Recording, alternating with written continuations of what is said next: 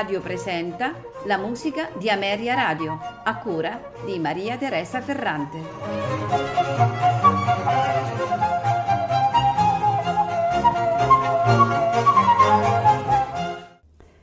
Buonasera e benvenuti alla musica di Ameria Radio.